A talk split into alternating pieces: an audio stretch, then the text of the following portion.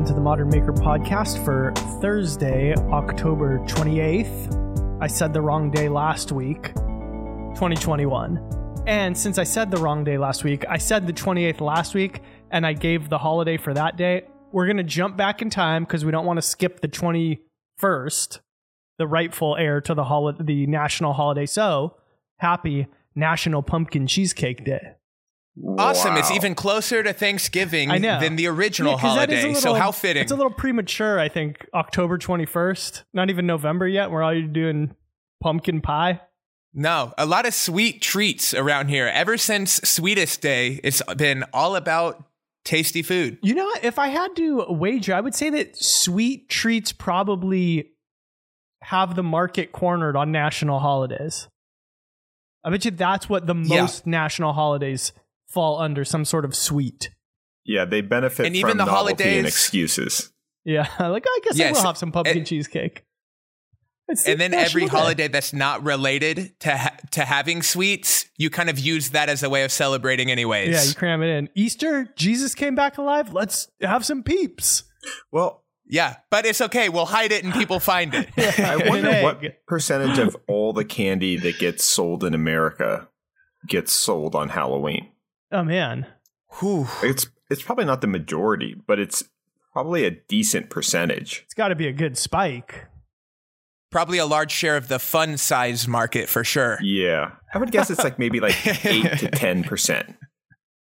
That's a lot, I bet. I would be. It's worth a goog. No, it's worth a Google. More, maybe twenty or thirty. Because it's a lot hey, you of know candy. What else is, it is a lot of candy. You know what else is worth looking into? And it's the Rockler Hobby Challenge. Ooh, and we are sweet. highlighting a project every week. It's what we're doing to showcase the people who are participating. Mm. So are you guys interested in going first? I know who I want to sh- I want to shout out, but what about you guys? Yes, I yeah, got a good I, one. I got mine too. In lieu of all of my recent upcycling projects, I thought I would shout out something kind of in the same vein, and it's by Woodchip Works, but Works with a W E R K S. Mm-hmm. He turned a piano, like one of the big grand pianos, into a liquor cabinet. He used an eighteen eighty-five Heitzman piano, kind of hollowed it out, kept some of the innards, and yeah, he turned it into this really cool liquor cabinet. And I don't know. I, I think it's like the perfect liquor cabinet kind of thing because liquor isn't exactly necessary. So if you're going to do something to hold it, might as well have a little fun with it and be novel. Also, some of those old pianos, you, they're they're not that hard to find for free. Like if you go on like Craigslist right. or Facebook Marketplace and look for like free piano, in major cities, it's often not that hard to find a free one, as long as you move it. So if you have Ooh. a big truck and a crew of people or equipment to kind of rig it up, you know, get yourself one and, and turn it into something fun. Yeah, it might, old piano might be, might take the cake for item most frequently, the, the item that people most frequently say about it, if you can get it out of here, it's yours. Yeah. Oh, yes. It probably falls into that category a lot. Yeah. They really are so heavy. The the cast pieces for the metal that all of the strings are on, that is one gigantic piece of metal. It's super oh, heavy. That's right. You helped Rachel install one as a piece of art on the wall, right, Mike? Yeah, the two of us were barely able to lift it on the wall. Granted, we were on ladders trying to do it, but Safety. Shout out French cleats. Yeah. Shout out to the French cleat system. They work. Nice. Just, what do you guys uh, got? Yeah. Here, I'll go real quick. So mine comes from Davermade, which is a name that I don't recognize from before. Like Chip Woodwork, I recognize from before. At least I know he was in the desk challenge. He did that one where it was kind of like transformational and it looked like a big like cabinet or something until it turned into a desk. But anyway, this guy, he's making, right. he calls it a, the Volca Moog, but it's like a, basically like a board with a Moog. So not mood board, but Moog board, like the instrument, the old synthesizers from like the seventies or eighties or maybe the sixties. I don't even know when they're from, but I'm excited to see it. So the piece itself looks really cool. You can go check it out. He's already got his beauty shots up, but he says he's working on a YouTube video for it and he's going to do all the music for it as well. Cause I guess that's like his main hobby, obviously, is is music. So I'm excited to to check it out and, and hear what he's playing with this Moog, Volca Moog. I'm very excited for it. I remember last year there was somebody that fleshed out our theme song in a more like rock style with like drums and a guitar and stuff like that. I'm not hear, asking anybody to like the Moog version. Yeah, I'm not asking for that, but I think it's so cool. Like when people write their own score for a video or something like that, that's very fun. You know, if somebody does do our theme song in the future, I would like to hear them come up with lyrics and sing it. Ooh, that would be pretty dang cool. I want to cool. hear those lyrics. That would be great. That might just become the theme song if it's good. Yeah. We need lyrics. That just to takes the place and becomes our new th- show. Yeah. Okay, can I go? Yeah, go for it. Okay. My shout out this week is for at Shoshin Woodworking. So last week I built a turntable cabinet as my Rockler Hobby Challenge entry, and they put out their Rockler Hobby Challenge entry, which is some custom built speakers. They're really nice. And they are this really awesome avocado or teardrop shape mm-hmm. that you just don't really see.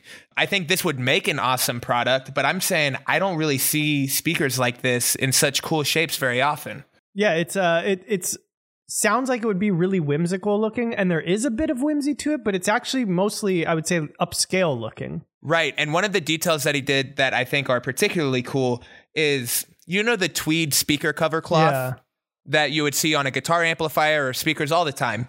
He used this in the same teardrop shape, but the frame that it's in is offset from the speaker by about a half of an inch, maybe a quarter of an inch, but you can see that reveal from the edge. It's basically a floating grill cloth over the speaker. And so it's just a really cool small de- detail that goes a long way. So one more big shout out. If you're interested in knowing how to spell it, it is S H O S H I N Woodworking on Instagram. Yeah. Or just click on the hashtag Rockler Hobby Challenge and you can see all of them. And shout out. There are. Oh, go no, for it. Yeah. Feel free to contribute your own. Yeah, there's still Please plenty do. of time.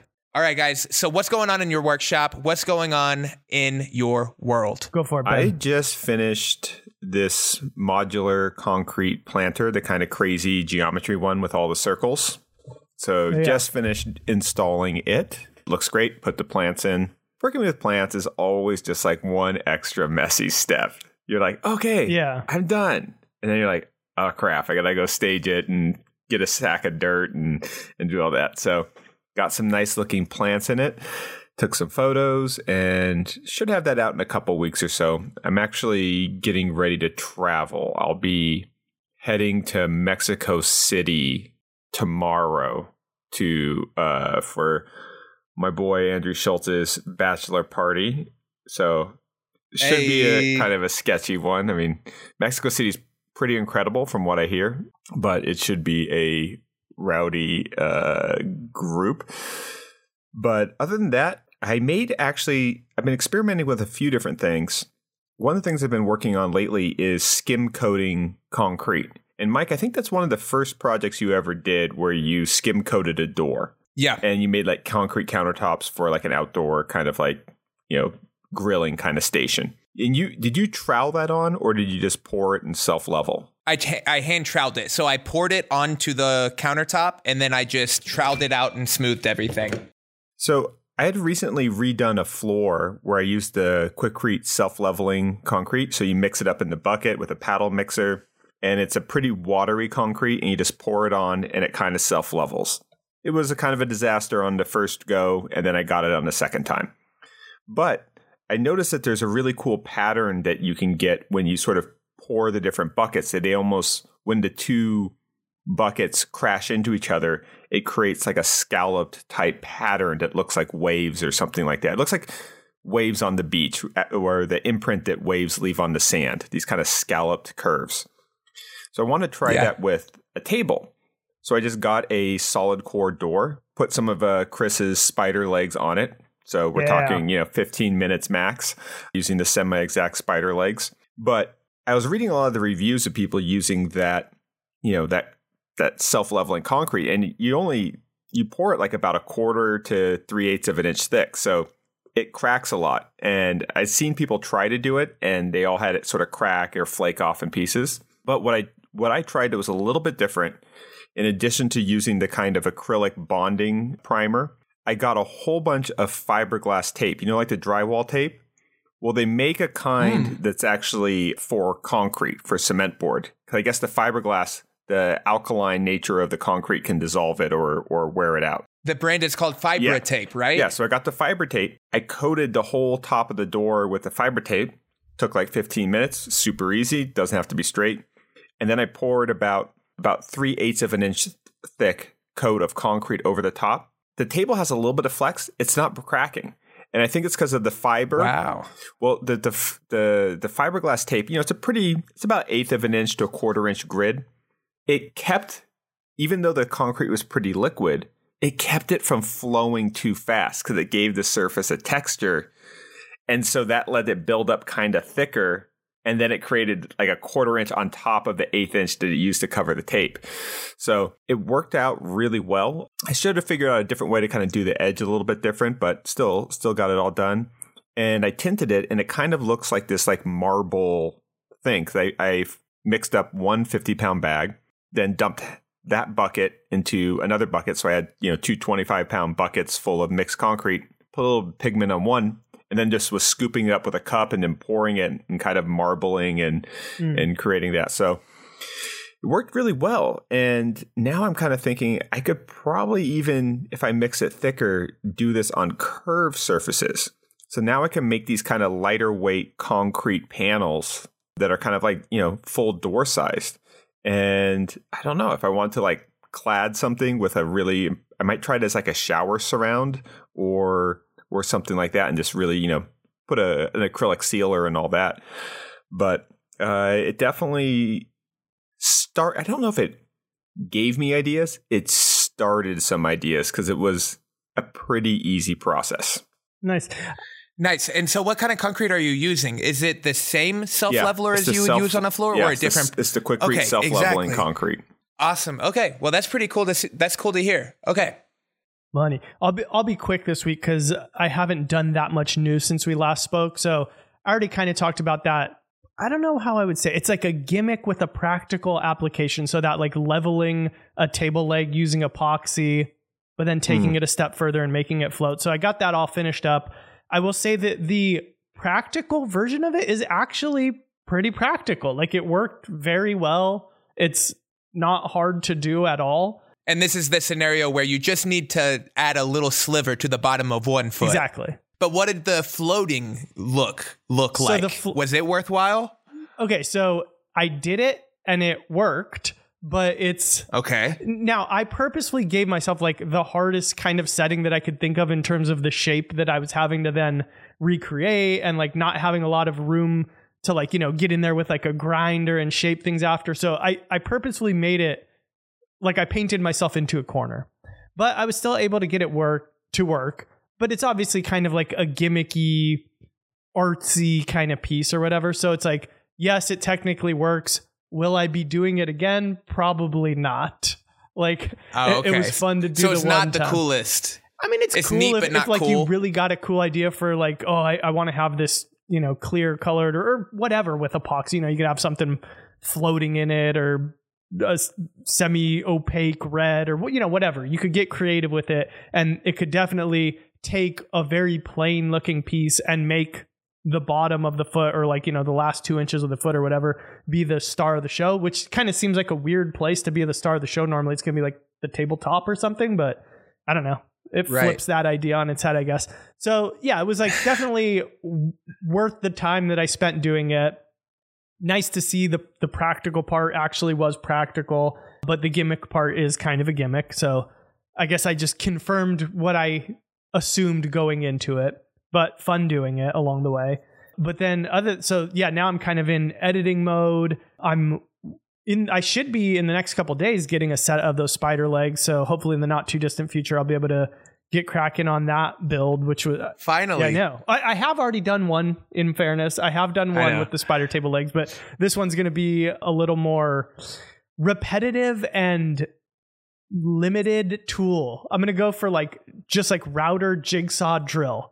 And so it can be this like very complex, unique coffee table bench thing that somebody could pot- potentially build, but you don't really need very many tools for it. So I'm still waiting for somebody to do something with the actual angle. like using them as like a bracket for mm. attaching plywood or something. Someone's going to do something like that. Use it for like a bracket for a headboard or or, or yeah. something. Yeah, yeah. You could have it like where it like follows that angle and like extends up or something for sure. Yeah. What were you going to say, Mike? Oh, I was just going to say, you, you described your like basic tool palette as jigsaw, router, and drills. Yeah. Is that is there a saw included there? Jig. Other than the jigsaw? No, I mean, you could to like speed things up, I guess, but I want to just show like this will be, like be a very Benny of, type project yeah. where it's like this one shape and you just like repeat it and repeat it and repeat it. And the one shape yeah. by itself might not be that cool, but like when you see it all come together, it makes sense. I was thinking about doing a jigsaw based projects because I was testing yeah. it out. And one, I think a jigsaw is a is a tool that a lot of people feel is safe, even mm-hmm. though it's kind of like rattly and weird and a little bit janky. Yeah. It's a little less intimidating than a circular saw is. But I tried using a a jigsaw on a st- with a straight edge clamped down with the jig, you know, just sliding it along the straight edge. Yeah. It cuts pretty straight. Like it's still a little bit, you know, a little bit of a there's a little tear out and those kind of kind of roughness things with a jigsaw blade. But if they made like a like a fat blade for it and you used a straight edge, if it had like a like sort of a reciprocating saw blade, you know, where it's about almost like an yeah, inch yeah, yeah. wide, just like a I short, you, stubby reciproc- reciprocating right. saw. I, I always wonder like why they don't make like a like a jigsaw blade that looks almost like a Japanese handsaw yeah. blade. That's like kind of wide but super thin. Yeah, yeah. Like, so just like an automatic Japanese pool saw. Right, and it could even have a stiffener if it was so. If it was like three inches deep, but if you were cutting like, okay, so when I made that that table commission, I had to cut my half lap sort of joints using the jigsaw. And so, you know, it's an inch and three quarters thick. So I, I cut from one side inside the line, flipped it over and cut from the other side because the blade tends to drift a little bit. But if I had like a just a three inch deep jigsaw blade with like a spine on the back, I only need to go in two inches. So you know, it it could have. I feel like there's some innovation that could happen with jigsaw blades. I think what we're circling, circ. Wow, I think what we're circular. What? Okay, circling what word around? am I circling? Circling. Yeah. yeah, I was trying to go circular with it. Circular saw was on the brain. Mm. What we're circling around is the idea of cutting straight lines with the jigsaw. Right. Because every blade is short enough to accommodate being able to do a pretty tight radius. But if you're cutting half lap joints with a jigsaw, even if it doesn't have a spine, just having a longer, not necessarily longer, I'm sorry, a wider right. blade right. would just give it enough reference surface that it wouldn't want to deflect as easily right. or just being a little bit more heavy duty, even with or without a spine. I think you could get really straight, you know, through cuts if you're using a long straight edge, half lap joints like what you're talking about, but you would have to switch out the blade as soon as you want to cut a curve. But I do like the idea of dedicated straight cut jigsaw blades. Also, is there a tool that's easier to switch the blade? That is true. It is a pretty That's the easy whole point that I was going to get at. It's so easy. That is the secret to the whole thing. Even easier than the multi-tools. You know, the yeah. the, the oscillating multi-tools? Yeah. Usually those you use an Allen key to loosen. These you just slide the collar and swap it. All right. Just give a little twist. A little twist and pull. Hit us up, Diablo. We got ideas for you. yeah. Hey. All right. Uh, Mike, what are you working oh, on? Oh, what am I up yeah. to, guys? Oh, man. Record well, player. I've got so much to share. Oh, boy. Yeah. So I think I talked about it last week. A yeah. record media console storage station. That video should be up by the time this episode is live. So be sure to check it out. I'm very excited about this project because I just realized melamine is furniture worthy. Not only is it the only piece of plywood or sheet good out there other than M D F that's under forty dollars, but the finish is baked in. So you sort of have a new role or a new responsibility rather than just like cutting and knowing that it's going to get painted and covered. You've got to be careful throughout the whole build process. So I used masking tape on all of my cuts. Normally when I'm working with plywood, I'm walking on the plywood between cuts, but I was just extra safe and extra careful and got really, really clean edges. I was able to use a random orbit sander on all of the inside corners of the case where the records are stored, and I was able to get a really gentle radius just with just by hand with the random orbit sander. But then I used the router with a three eighths inch round over bit on all of the outside edges of the case and everywhere else that was a tabletop. And it looked fantastic. It made a little bit of a reveal on the on that because of the rounded edge. It kind of gave this cool reveal to the laminate face. You got to see a little bit of the particle board wrap over the tabletop before the melamine started, you know, being that white surface. So all in all, melamine had been something that I was curious about. I mean, we've all used it for a form one at one point or another, but I don't think I don't I don't know if it's been something that you guys have considered, but I've always kind of thought of using it here or there, but never had the right application. And I think this one kind of came out pretty cool. Aesthetics are subjective, right? Like there's nothing. Yeah. And it has a practical use. It's an inexpensive material that's really hard to dent on the flat surfaces and somewhat vulnerable on the sides. And so people edge band it. But edge banding is always, to me, feels like so inherently dishonest. Even when it's like plywood, I like the exposed edges. But that's my own sort of subjective point of view. So I have to admit, like when I first saw you doing it, I was like, what? Uh, you just use what's what's it going to do to the edges? And then I was like, oh, it actually kind of has a nice contrast. The white with that kind of orangish wood. And as long as you kind of seal it up, I thought it, it made me interested in using a kind of like wood putty and then kind of just a light sanding, like almost making like a silicone squeegee or something that was the shape of the radius that you could just really like push the wood putty in, but not have it caked up too hard, and then just kind of hand sand it. But no, it it, it looks it looks it looks super pro. Like it looks like an intentional thing. It doesn't look like a, a left off thing. And I think the the radius and then the care with the taping up the joints was was really the key. I appreciate it. Yeah, I think it's kind of like, you know, the word contemporary. Yeah, I've heard of it. I think it's a pretty contemporary move. Yeah, it's it's it's funny too. Like one of these days, I'm gonna have to make the the video of just what I look at when I'm on Pinterest, because right. There's the kind of like YouTube woodworking, which has some pretty adventurous stuff, some really beginner stuff, everything in between, some super pro woodworking. It, it's got a lot.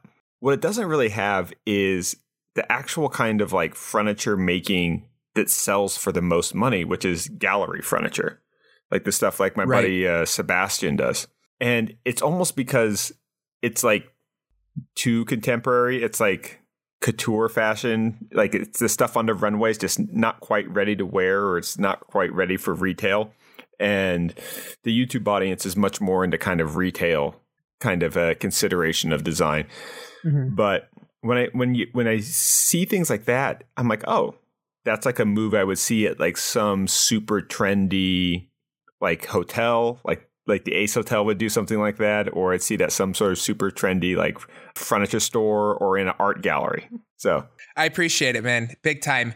It's just one of those things where whenever I was thinking of the idea, I was it, there's some of those ideas where I'm like, wow, this is Pinteresting. And that's what I always think when I it's that kind of like it's furniture design, but it's it's gallery. It's looking to get attention in a gallery. I think you should uh, you should do all the furniture for your house that way, because you got the outside of your house is white and it's sitting within this like orangey desert. And then yeah. the, the furniture can be all white on the outside. And then all the innards are that orangey. It's like, just keeps repeating.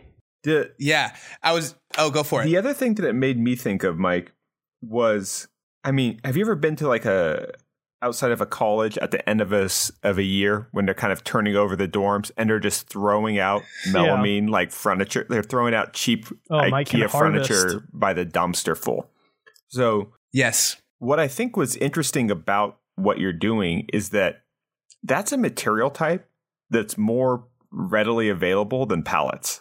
Like you can go behind any office building and they're throwing out some sort of, you know, laminate particle board with melamine on it for file cabinets, desktops, you know, those those crappy desks that have the sort of, you know, drawers.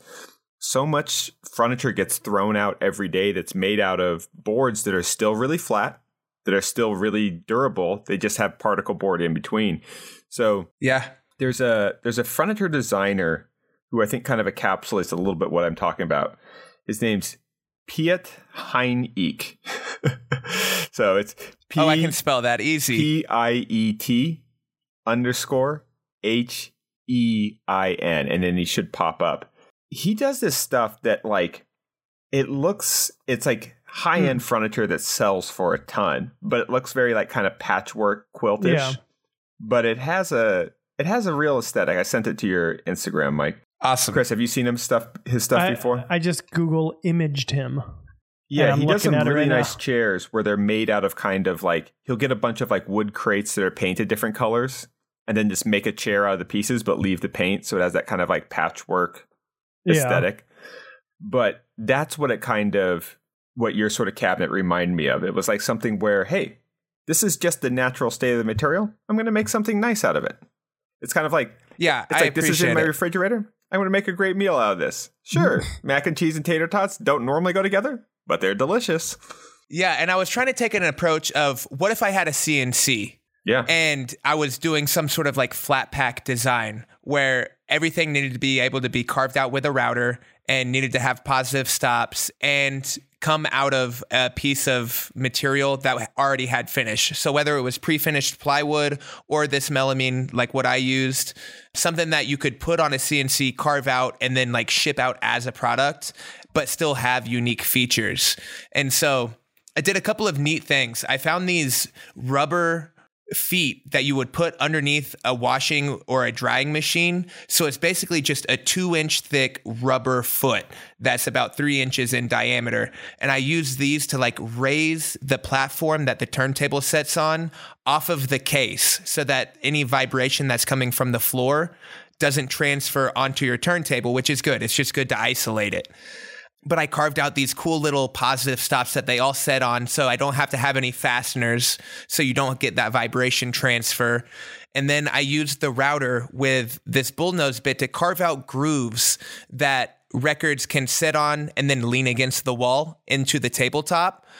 And it's like all these neat things where I imagine these are things you would think of if you were planning on using a C N C, but this is why I was intrigued, Chris, when you were talking about using a jigsaw, a router, and a drill, because I used a circular saw, a router, and a drill in this, but mm-hmm. the router played such a key component in doing all of these carvings, doing all of the profiling, which really gave it the kind of key look that it has. So I like your approach. You use the router so much oh, in all of your template making and everything like this. So for you, bringing in the router is like bringing in a circular saw for me or for it or for Ben, you know? Yeah. Anytime there's curves, I'm I'm routing, baby. I'm really excited to see it. And it's kind of cool. We kind of all have common themes. That concrete planer that you did, Ben, I know you kind of breezed through it at the beginning of the episode. Yeah. The the one, it kind of reminds me of the the paver blocks that you did a, a yeah. little while back. I think it's one of those instant classics. I think it's a very cool project. I think it's real neat the way that you can get these tiered planners out of, like, what do you have, three different shapes? Mm-hmm. It's only three different shapes, but you've got, what, thirty pieces? So they transform it together in a cool way. So you can repurpose the same mold a lot of times. You know, fun with geometry. To to go back to, you just reminded me of when we were talking about it last night, but the bullnose bit. And then remember, I was talking about how I did like dados, basically using that, and then rounded shelves that fit into them. So did that end up working yeah, good? It, it worked fine. Awesome. But I will say the part that m- was challenging compared to a normal one is when I went to put everything together to do a dry assembly, how much harder it is to get everything to stay together. So normally if you cut a regular dado and you have like a square piece or, you know, a, a square edge that you're putting in there, there's a lot of friction. So you kind of have to, like, you know, pound it together or whatever. And it holds itself together while you're putting other things in and clamping things up. But this, there's there's no friction because everything's rounded. So it really doesn't stay together until there's either glue or something forcing it to hold it, itself. So, like, I was very, like, precariously clamping it up. And, and I got a good shot of me doing it on video. But, like, I'm getting it all, like, set up. And then, like, I go to tilt the whole thing up. And, like, literally it all just falls apart in my hands. Like, where I'm, like, left holding, just like, a house like two of cards. legs. Yeah. Um, it, it it's like, was like straight out of like central casting of like clumsy carpenter or something. So yeah, then like I had to get a little bit creative and like basically make extra sets of hands for myself. It worked. Like that actually, I would say, is probably the biggest takeaway from that project of something that I will incorporate into a nicer piece of furniture. I think it's a really cool detail. I've seen it for drawer slides, but yeah, yeah. you could take it so many different places knowing it's just a bullnose router bit. You know, it's not anything too crazy, right, as long as you can get the round stock. Yeah. Or, awesome. or cut a round right. edge onto your shelf. All right. Well, that's what we're working on, and it's brought to you by SawStop.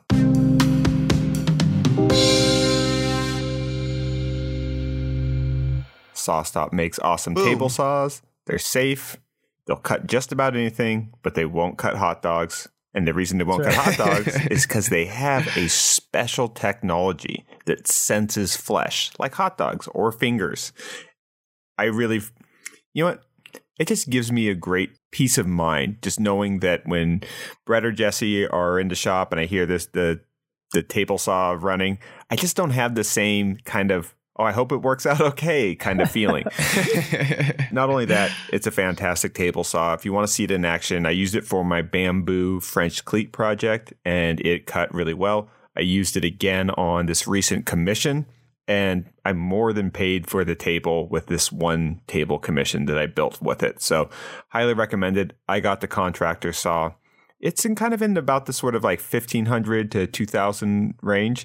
It's called the contractor saw, but it really is a like it's in between. It's when I think of yeah. contractor saws, yeah, I'm thinking think of things with a plastic base. This isn't that. It's like no. got a lot of steel, a lot of cast iron, and it works fantastic. Real clean, easy to adjust, and it's got some cool features and that for like the sliding tracks and all that kind of cool stuff. So check out SawStop. They've been a great supporter of the podcast, and we appreciate them. Yep. Links are in the show notes as always. Back to the show. All right. We got some questions. All right, so we'll pick back up with some questions. We still have not got through them, so... We only need to do a couple, because I got a long one for things I'm obsessed with. Okay. Oh, do you? The last one I remember seeing was, do you know Bob from I Like to Make Stuff? So we answered that. Uh, Love somebody Bob. asked, do you take interns? I don't know who, which one of us they're Good asking. Question. Do you guys get that question before, from time to time? I don't too often. Like, interns are are, are tricky. The... I did when I was in Boston. I discourage free interns. In general, I think it's just a messy situation for all parties.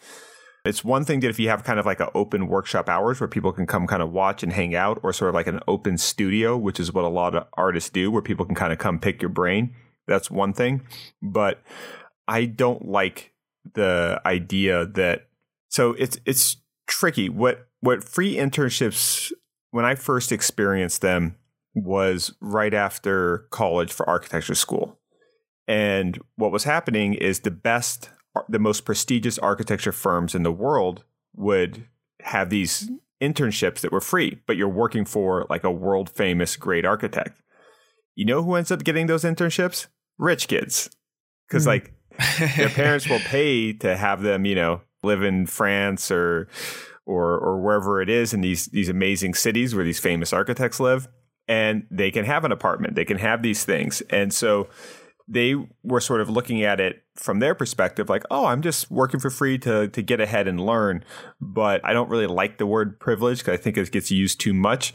But there's any number of reasons that I think it's like pretty flawed. Now, apprenticeships, I think, are an amazing thing where you can mm. learn on the job and provide value, make a living, and develop skills. So I'm a big fan of apprenticeships, internships. They can be a little bit exploitive at times.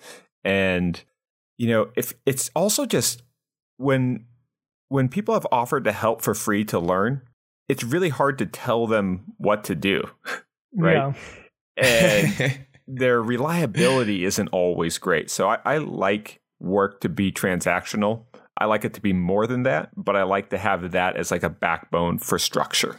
Yeah, I always think whenever somebody asks me about this is like, you would have to also almost specifically do what I do for it to for them to get value out of it, because it's not like I'm a, you know, if you wanted to just learn woodworking, it's not like I'm a furniture shop pumping out three new pieces every week. The pace is a lot slower.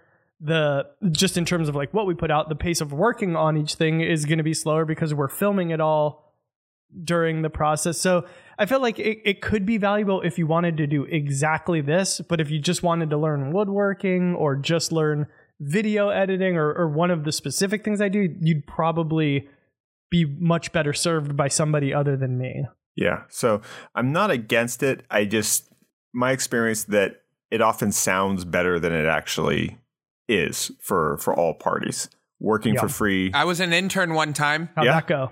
Yeah. I, w- right when I turned sixteen, I interned for a record label. Mm.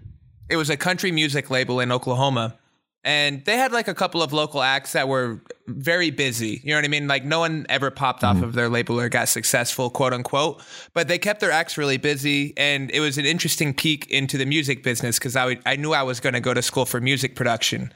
And so I kind of saw a little bit of what you were talking about, Ben, where I was just unpaid labor for a lot right. of time because this was back in the day. Well, This was back in the day where they should have been doing more things that was internet heavy and promotion on the internet, but they were kind of doing old school, you know, marketing when it comes to the music business. And so what I would, would do is go there and for like six hours, I would make envelopes of promo packs to send to radio stations with like a C D, mm. who the band is, close it up, send it to Mark at one oh nine point nine The Cat, you know, so he could spin it. The cat. And so there was a point in time, K A T T, you mm. know. Gotcha. K S I R, yeah. you know, whatever yes, they sir. are. And so there was that part of the internship where I was like, okay, this sucks, right? Because that is not fun to do. The other interns were cool. And so, you know, it was a chill enough atmosphere. It wasn't anything that I was upset with. But the thing that I was able to do was I was able to run sound with the, for their bands. Mm.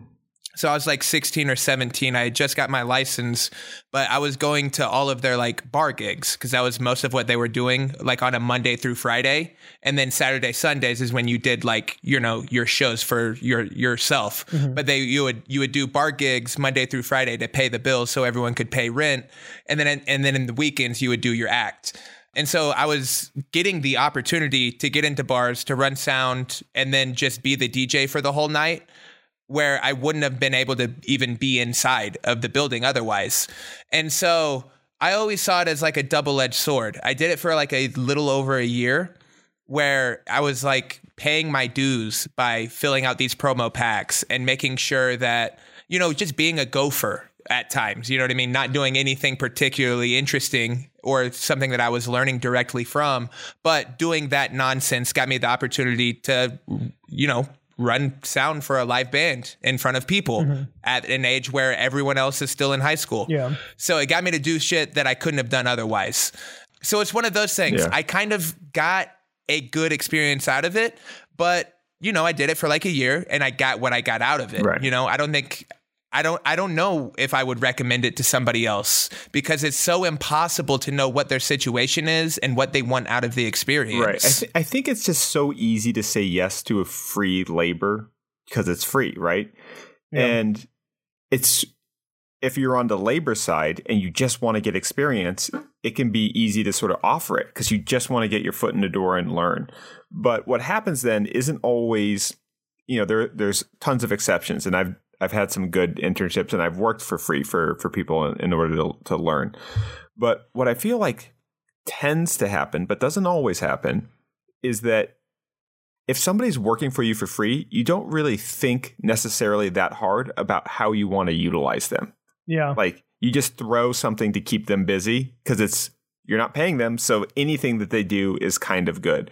Or even just minimum wage or just a really low hourly thing. It just puts just enough intentionality that you're kind of like, okay, I'm going to think of how they're going to be useful to me.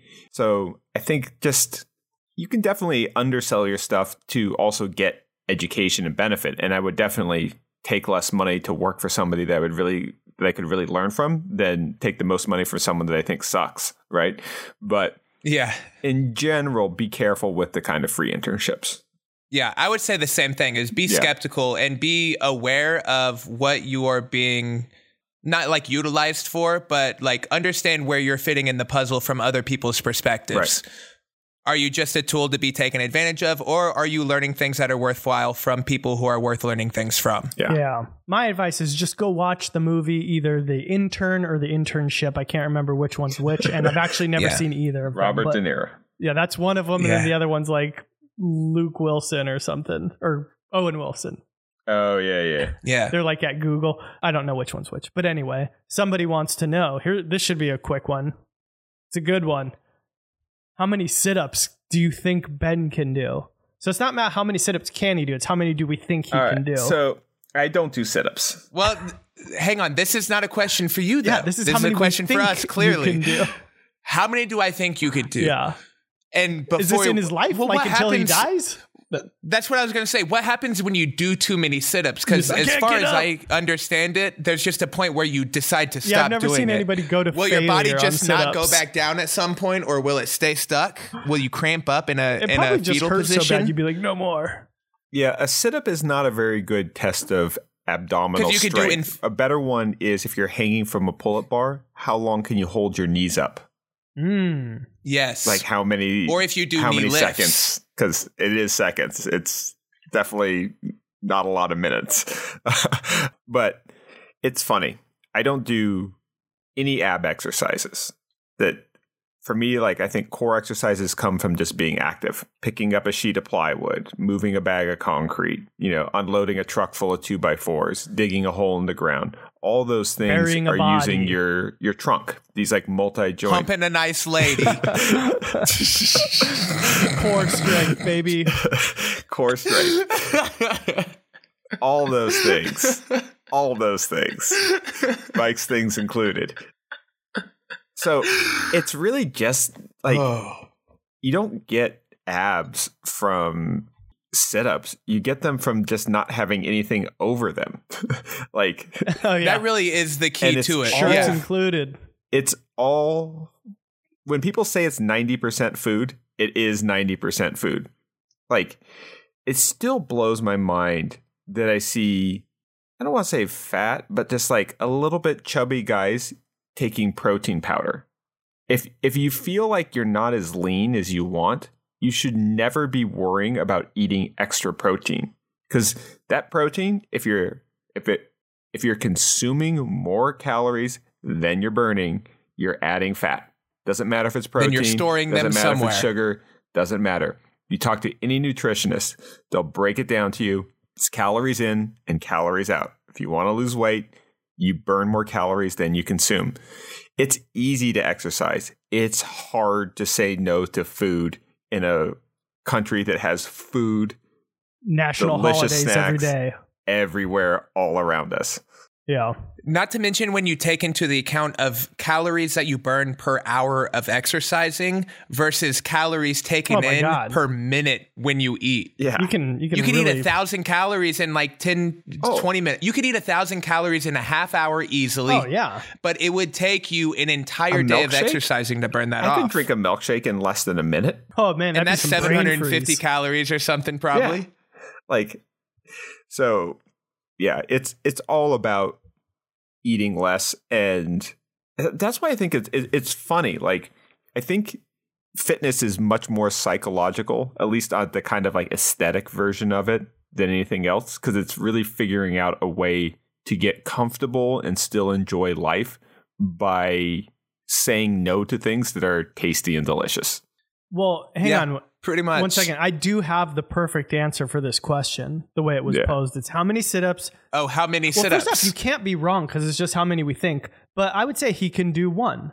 Yeah. Because it doesn't say how do many would he fail at. So yeah. Dang, there Chris, you you're so right. Wait, no. I'm going to say one hundred. I know you can do one hundred. This is Price is Right, Chris. Oh, yeah. Well, no one, one dollar. You never do one dollar, Bob, if you're the first yeah, you guy. Because go the next so person's going to say, say two. two dollars, Bob. Yeah, pull, then you, pull-ups are the yeah, better I test. Yeah. I will say I've gotten a couple comments lately. I don't get a ton of them, but like I occasionally will get. You're a, getting jacked? No, the opposite. Oh, okay, I didn't know. Like, like somebody commented the other day that said, "Be honest, can you bench press one hundred thirty-five pounds?" And I'm like, I haven't bench pressed in like fifteen years, and I used to do more than that. I'm sure I'd have to like get back in, you know, used to doing it. I do one hundred push-ups at night before I go you, for a then walk. Then you can. Then you can. Yeah, I would probably just you, you get one hundred push-ups is really good. What are you doing? Sets of twenty or twenty-five? No, I usually do like sixty right off the bat, and then I rest for like a, like two minutes, and then I do the other forty. Mm. That's awesome. Yeah, that's great. I've been so this is my new regime. I only do it three days a week, and that's it. Like I, Mike, remember you tried that pre-workout mix, right? Listen, if anybody doesn't know about pre-workout, just really quick, this is one of those asides that I'm here for.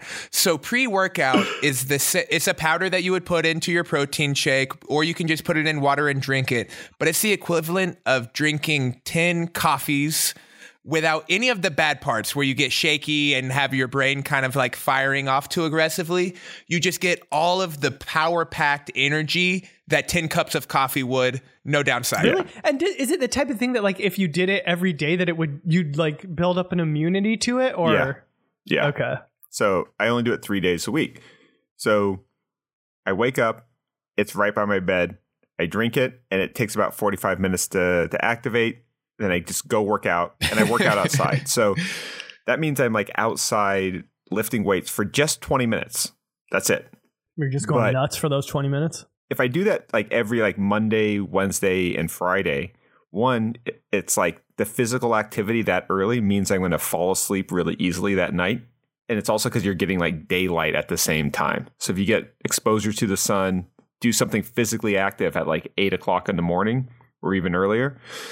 By the time it's like eight or nine o'clock that night, you're just like, you're done. It, like, cause I guess it starts, I was listening to that guy, uh, Andrew Huberman, who's fantastic mm-hmm. on, on all these things. And he was talking about like sleep cycles.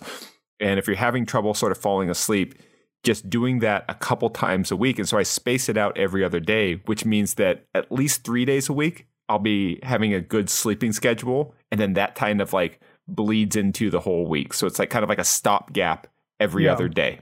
You have a other, other yeah, day because reset. going to bed, going to bed early that day helps you wake up early the next. Yes, yeah. and so it's more easily. It's yeah. only twenty minutes, three times a week, and it's just enough to kind of keep things maintained. Just do your one setup. Yeah, that is a good point. Call it a day. And it also helps, like if you wake up, you know, get right after it, right after it with a quick workout, whatever time it is, earlier the better, obviously. But it just kickstarts your day. Right. So instead of like waking up, being groggy, fiddling around for a little bit, doing this, that, and then finally taking a shower and getting your day started.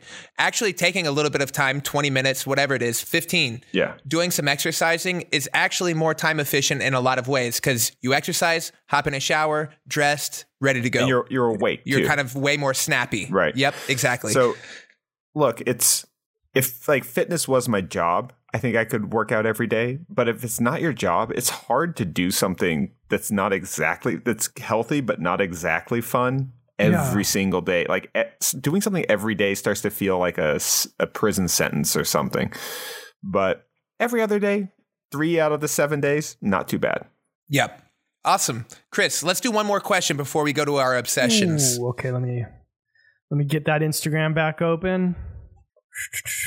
It's crazy we are talking about all this physical fitness because today I started my next project and I'm making concrete I weight boom, plates in a two by four and a two by four squat rack. Let's go.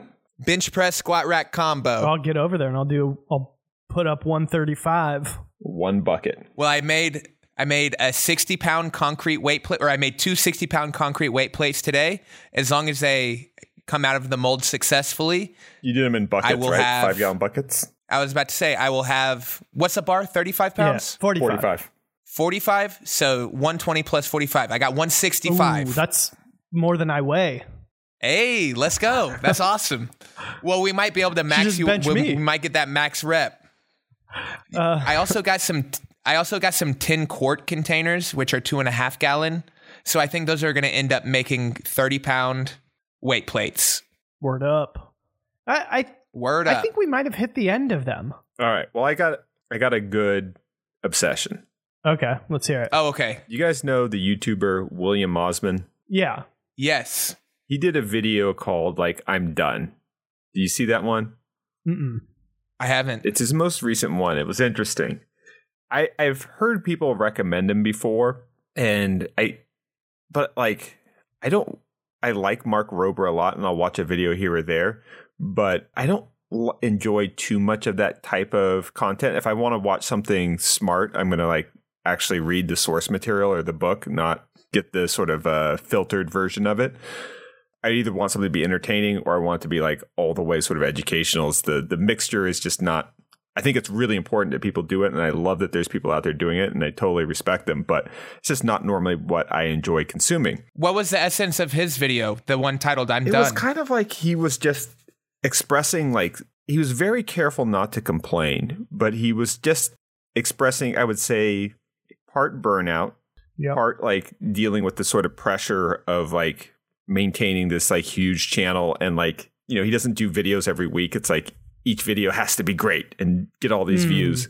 Yeah. And then part of just dealing with like the negativity of comments. And it was really sad. He brought like a, a bunch of other kind of big YouTubers into it.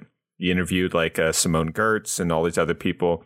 It's, I think it's a really good thing for people to watch if they really like watching a lot of YouTubers and they kind of are curious what they actually feel like sometimes. And this isn't everybody. He doesn't speak for everyone. There was some some points that he made that I completely identified with, that he just like expressed in a way that I was like, oh, I felt that exact same way that he's describing.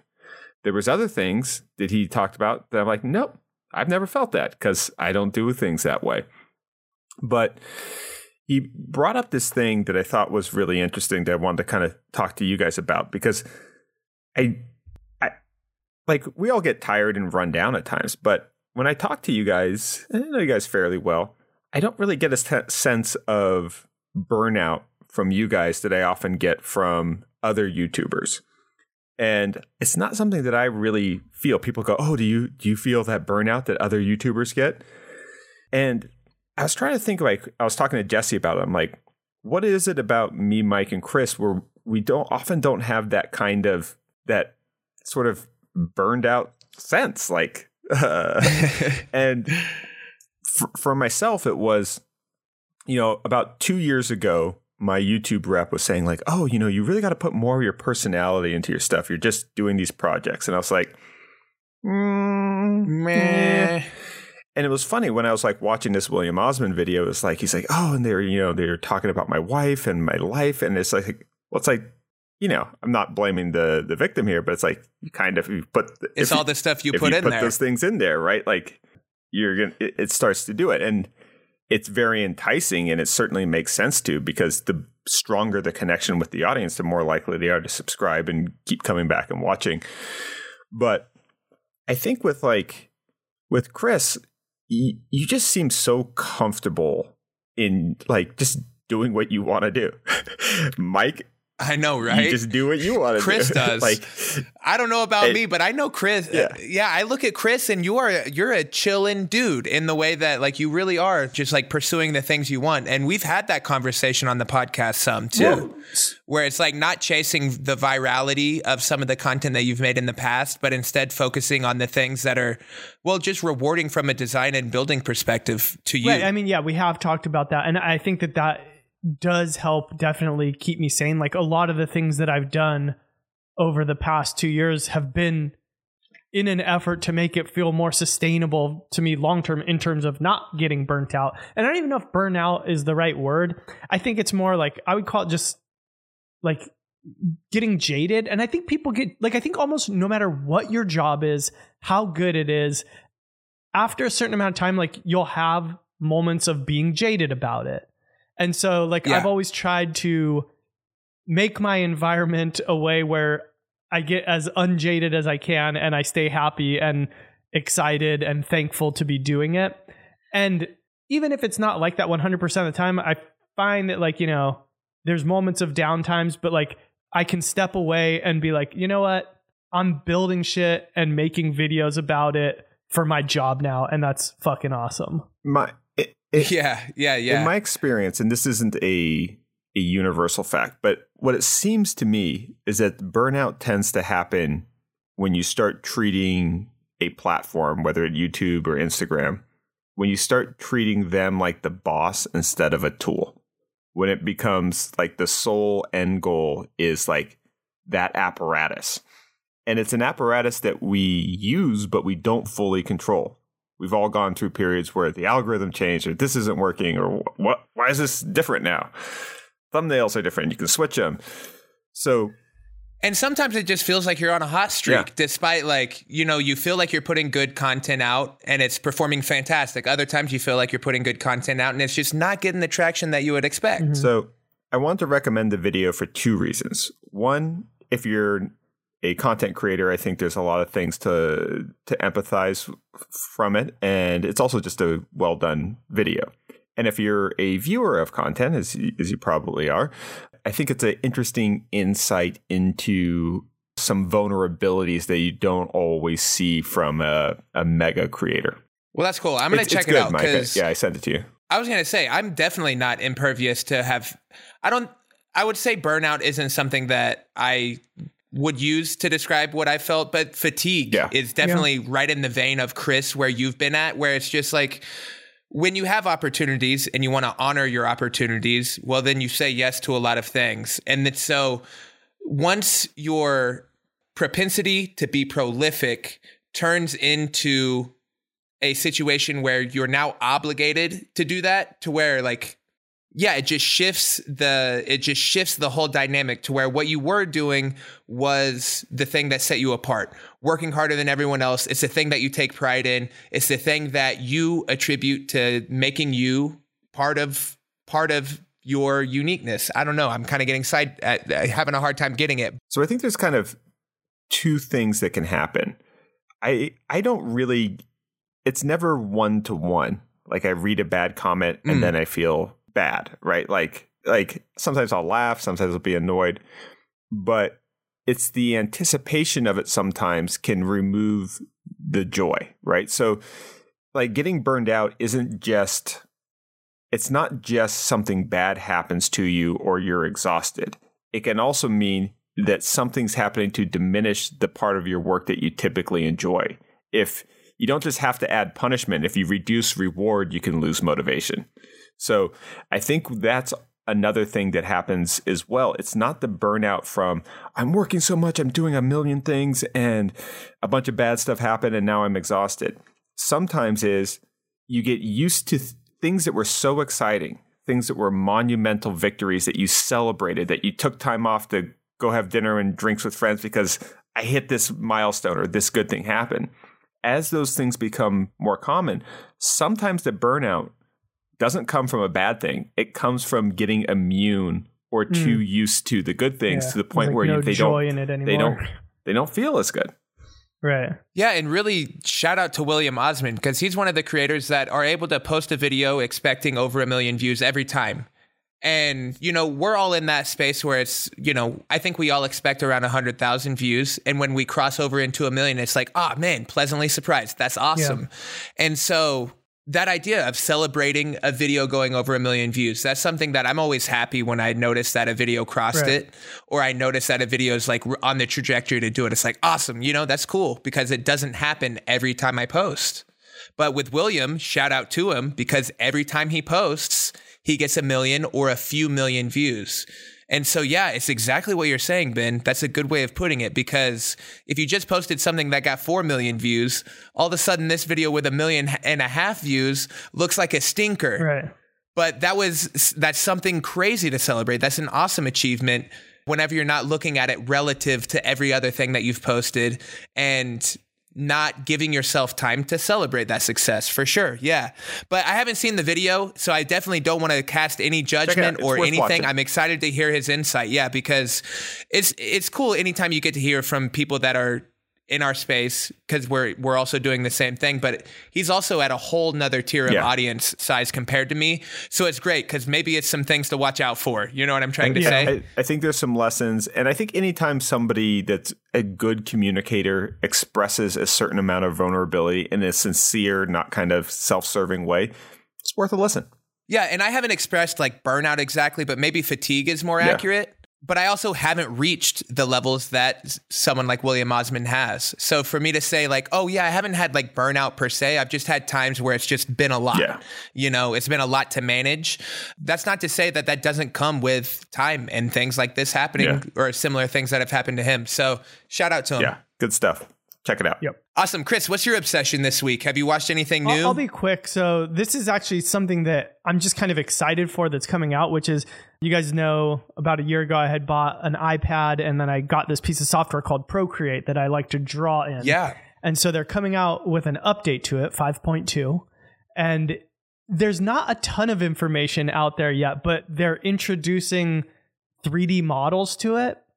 So apparently it sounds like you can oh. import a three D model in there and then you can kind it's kind of like rendered in it. Like the things that they've shown look really good. It's just got like a skateboard and a roller skate and a soda can that like people, but you can actually like draw on the three dimensional surface within the program huh. as if it was a two D surface. So it looks really fun and I'm excited for it to come out and to play with it. But then I'm also fearful that it's like, oh, you have to have the newer iPad Pro for it to work or something. And then I'm like, Oh, no, no, now I have to buy a new iPad. Speaking of new Apple uh, products, how about that new MacBook? Have you yeah. seen this? Are you guys going to get them? Because you yep. guys, oh, you do I'm, have a desktop, right, Ben? Yeah, but I, I, I use my I'm not laptop gonna, more. I'm not going to be getting it right away, but I'm not going to be so upset when it's time to upgrade. Yeah. You know, mine's still working I mean, pretty good, so great. I don't need to waste money or anything. It looks fantastic. Ben, you said you're going to get it. I'm excited to hear your feedback. We'll have to we'll have to give the listeners a little, is it worth it? Yeah, and I'm getting Jessie one too. Her laptop's on its last leg, so. Yeah. Well, hey, it's a four K editing machine. Like it'll take it'll take four K footage and edit it like it's seven twenty on the the the previous model. So I'm yeah, I'm waiting the, for them to come out with the the iMac version. Like I, you know, I was going to order yeah. one and then Not not the newest one, but the, the previous one. And because mm-hmm. I was my keyboard's all messed up because I was using it for CNCing and it got sawdust in it. Yeah, it's old anyway, so it's like it's it's time. But oh, now it can just be the C N C controller. Yeah, just like Ooh. the the go to one. It was like a three the shop week computer lead, yeah. lead time for the old one because I want to get it Dang. with like the laptop with like a with three terabytes of storage just because I like oh, a yeah, lot yeah, of storage. So- So, and was that before the new one came out that you were yeah, going to do that? Yeah. Oh, so that was like kind of like two weeks ago. Luck. I like just checked it out to see how long it would take, and it was like three weeks. And I was like, ah, that's well, that's a really good coincidence yeah, because now the new models, yeah. they brought back the S D card, they brought back U S B, they brought back everything that they took away, and they even got rid of that dang touch bar. Hey, come on, I have that. I'm not.